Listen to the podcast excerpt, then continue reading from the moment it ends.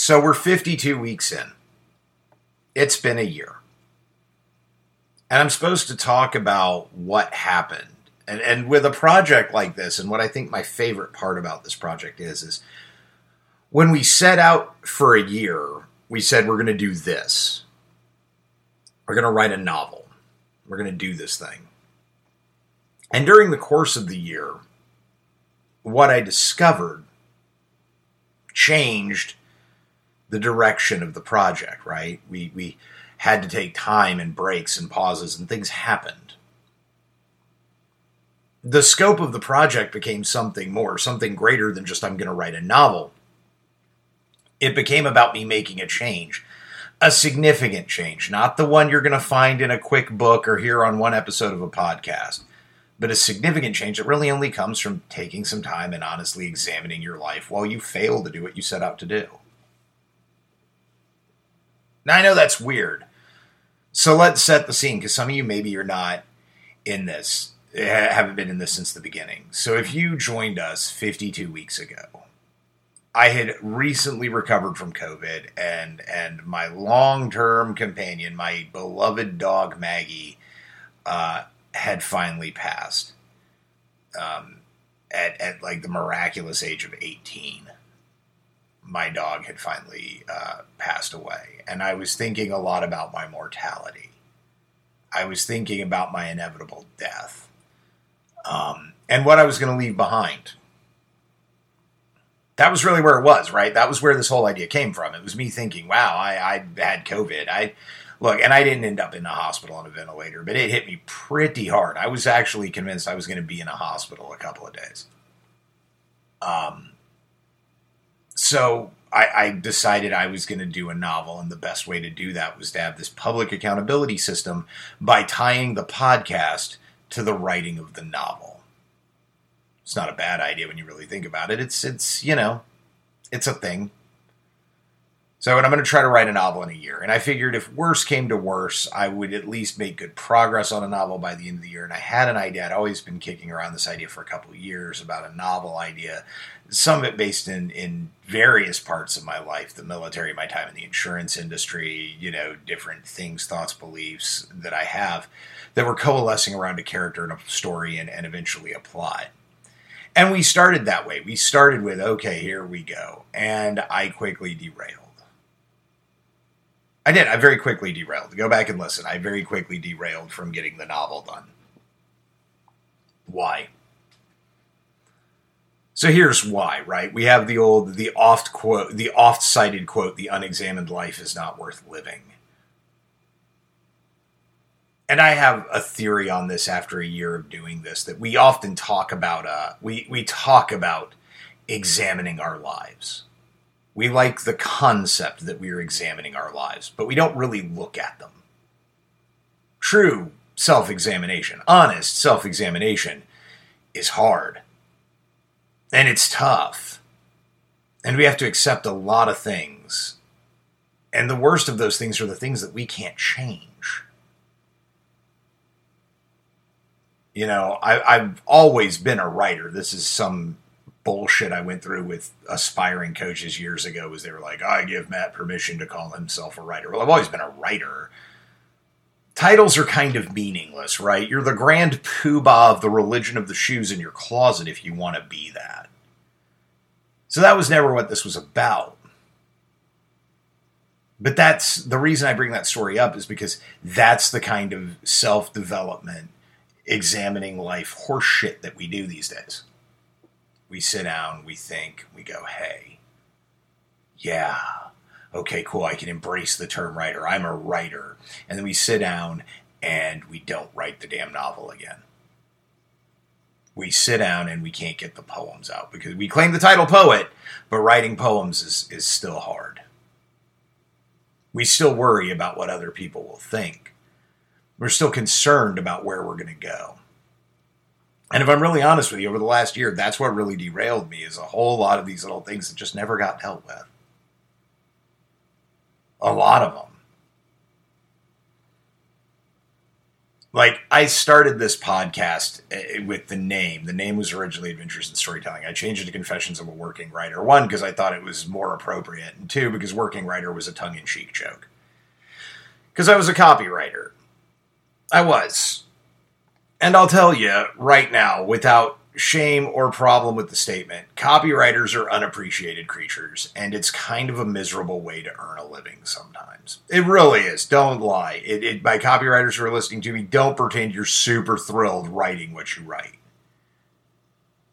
It is. It's kind of a, a, joyless way to make a living. You sit down, you're technically writing. It's not really what you want to do. You're functionally just editing someone else's words to make them sound better at its worst level, you're diving deep into like SEO statistics and everything else and figuring out like what matches so that we can get them searched properly because we want to ride the wave of popularity because that's how we do things now. We ride the popularity wave. It sucks. And nobody has fun doing it.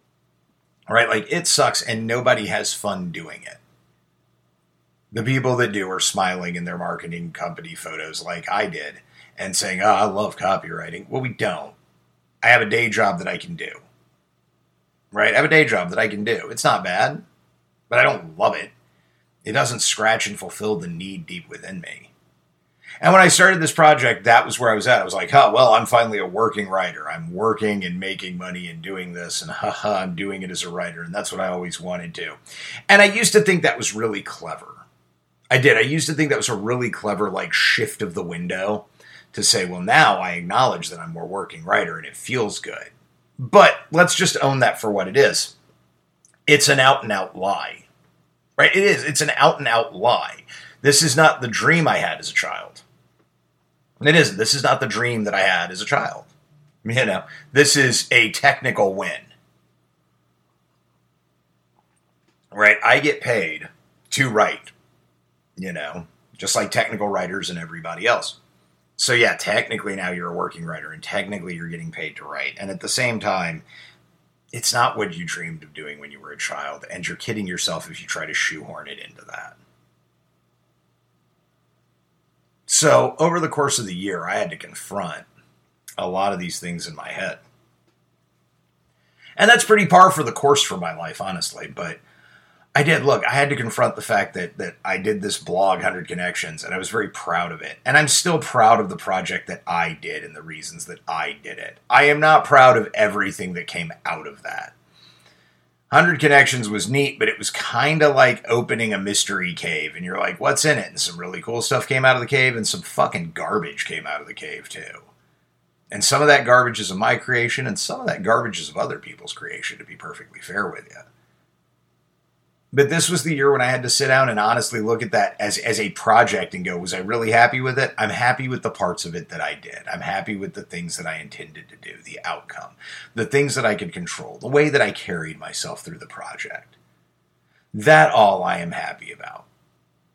You know, I am not happy about a lot of other stuff with it, but it's also stuff I can't control, so I just let it go you know, I've been keeping the URL up on that site and all. And this was the year I stopped paying for it because it wasn't worth it. Right? This was the year when I looked at my comfortable and cozy and frankly easy marketing gig and went, no. Not because the money wasn't good, and, and honestly, not even because there was no future in it for me. Those are rationalizations, but because it sucked my soul it's not creating, right? Not by my definition. You have yours. There's no objective reality. It's fine. But by my definition, it wasn't creating. It was just sitting there and taking notes for other people. And it, it really made me miserable in a large amount of circumstances. Right? This this is the thing. This is the crazy part of this. Know, there is a really crazy part to a year of examining your life. I'm not even sure how to talk about it. I'm kind of meandering around a bunch because there's a ton of stuff that happened, and I don't want to keep you on a podcast for two years. I want to take a break, for God's sakes. I've been doing this every week for a year. 53 episodes, if you count the thing I did after January 6th. Like 53 episodes, dude. That's a lot. But I'm thinking on the year. And I could think on all the stuff that happened, and I could think on all the things I confronted, and I decided to just come out with what the lesson at the end of the day was. The unvarnished, honest lesson that I took away. And I'm speaking primarily to aspiring writers um, in similar positions to the one that I'm in but also to anyone who's kind of got a dream or this. If this resonates with you, then good. But I'm I'm going to give you the unvarnished thing, the true unvarnished like end of 52 weeks. What's your inspirational message, Matt? Tell us it's going to be so wonderful. We can feel good and lock it away in a little pocket protector. I don't know. Fuck. I'm not pocket protector, really. I'm just rambling now. But you get the point, right? We can take your sacred bit of wisdom that we can get in a soundbite and we can put it with our other sacred soundbites and we'll play it later and then we know we own the wisdom. All right, so here it is. Living the life you want to live is tough. It is. It's hard. I'm not going to bullshit you. I'm tired of, of motivational coaches bullshitting you. Oh, it's just out there outside your reach. No, it's fucking not. It's hard. Living the life you want to live is tough. Walking away from a job that made me absolutely miserable was tough. It's continued to be tough. It wasn't easy. Moving around trying to live your dream and respect other people's dreams, it's tough. There's a lot of reasons this is tough.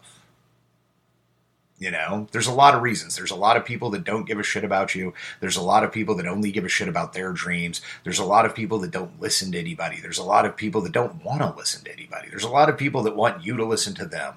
There's a lot of worry about what people like. There's social media, which is a fucking garbage platform just pumping shit into your brain there's a lot of stuff that makes living the life you want to live hard. There's how do you market your book? How do you write your book? What's the appropriate length? What are the plot points? What's this? What's that? And in this world, you can be overwhelmed with random bullshit instead of just getting out there and doing it. So, what did I learn over a year? Well, I spent a large time of that year full of that shit over researching, overthinking, over analyzing, overreaching, worried about this, worried about that, wondering where I was here, listening to people tell me how in favor of my idea they were, how against my idea they were, how this or that when it didn't matter. It was all noise. An average year in your life is going to have a lot of noise. And if you take a minute, you'll listen and you'll hear a signal through it. I honestly didn't really know what I was going to talk about today. I didn't. What did I learn in a year? I, a ton. How the fuck do I distill it? But then, because I needed it to happen or it just was the time, a moment happened on, on Saturday. See, my girlfriend and I decided to get out of the house. And in Charleston, South Carolina, it's not hell, but it is next door, and the temperature usually reflects that in August. So we decided to go out and, and do something that I particularly love that she loves and go to a bookstore. And we went to the large retail big box bookstore that I lived, worked at for a while and still have friends at. And I had talked about getting, you know, I've been working the novel again for the last month or two, really diving into it and trying. And I was like, you know, I want to get some books that kind of are experimenting with techniques I'm interested in. Novels written by other people, um, some of whom I've read before. These are just novels of theirs I haven't. Um, in the case of one uh, one writer, um, Jeff VanderMeer, I've never read Jeff VanderMeer's stuff, but it was recommended to me by a writing friend that that we're similar in some things, and I went, "Cool, let me take a look."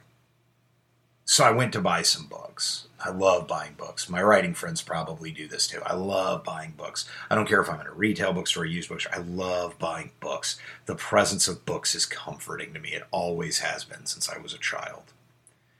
And we walked in and we perused this store left to right over and over. And I saw friends that I had and I waved and I said hi and then we went to this little to this little counter where where a group of managers who were all friends that I had worked with there were there, and we talked and laughed, and we talked to to Shaundi, who's manager manager, and and Shaundi is is an incredible influence in my life, and I don't know if she listens to this or not, but she has been uh, since I met her. She's really helped carry me through some stuff, and some things she said have stuck in my mind.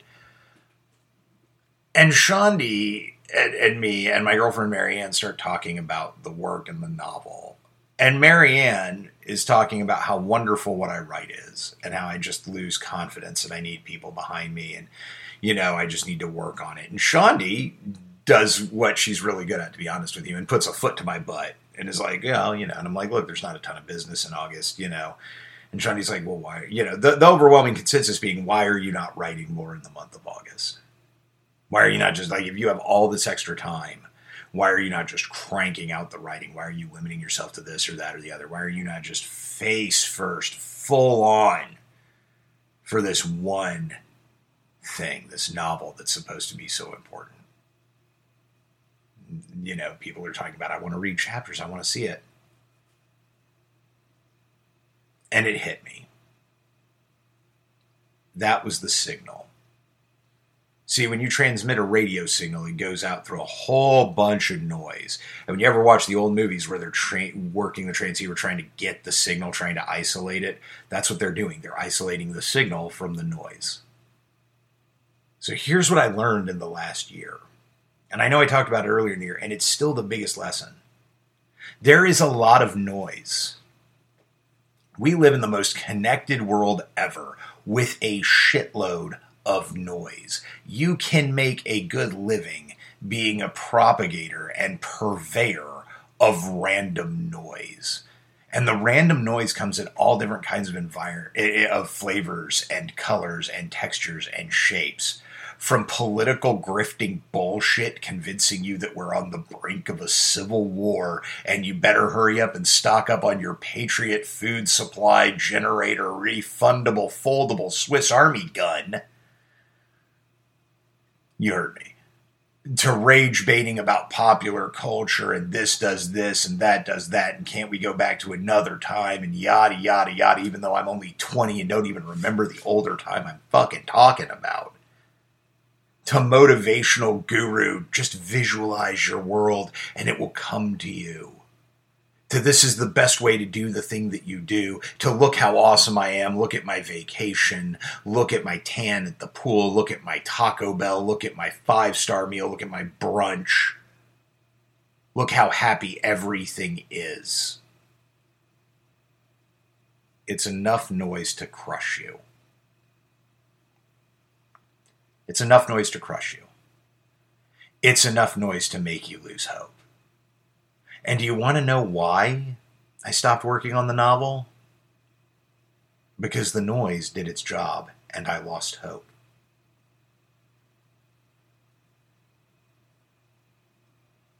That's what happened.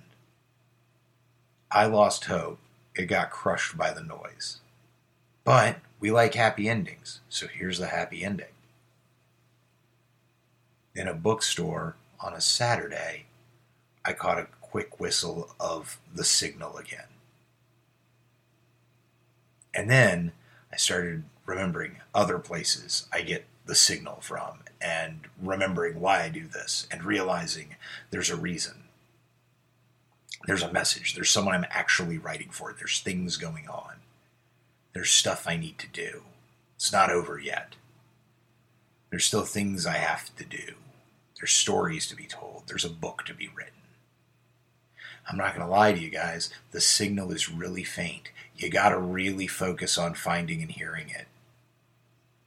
And it can't just come from within you. You've got to hear it from outside of you too, because that's where the noise comes from. The noise can crush a signal inside of you, but if you got a signal coming from outside and you tune in on it hard enough, you can hear it through the noise, and it gets louder and louder and louder. You've got to separate it. So Saturday, I heard the noise. And then Saturday, I came home and uh, the little productivity planner that I use for entrepreneurs, that if you like them, that's fine, but they've never worked for me. They just make me feel like shit. It got put away. Then the uh, multiple colored markers to help me come up with a neat organizational bullet pointing system so that I can have everything done and understand the priorities at a quick glance got put away. Then the motivational podcasts and the entrepreneurial self development, awesome badasses of the world bullshit got deleted. And I got rid of all the noise. I sat down with a simple big fountain pen. Well, pilot fountain pen. Can't even remember my fountain pen without looking at it. I sat down with a simple pilot fountain pen and a Leuchtturm journal. And I opened it up and I started writing. And I tuned everything else out. I don't give a shit what the price of Bitcoin is. I don't particularly care how close we are to civil war, how much I need a journal or a rainwater filtration system or an extra firearm. I got back to what I do. I'm a writer. Not because someone told me I can have the title, not because I reached up and grabbed it out of the air at a Tony Robbins event, but because it's just what I am. It's who I am. I write.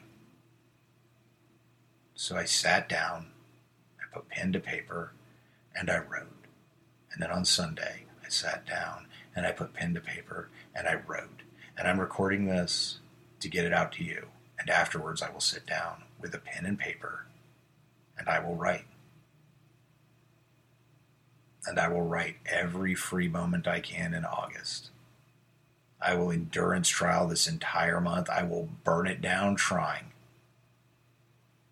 because I hear the signal again. And if I'm honest with you, I haven't heard the signal for 20 years.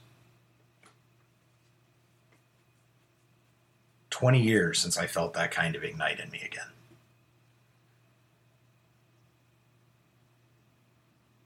So, what changed in a year?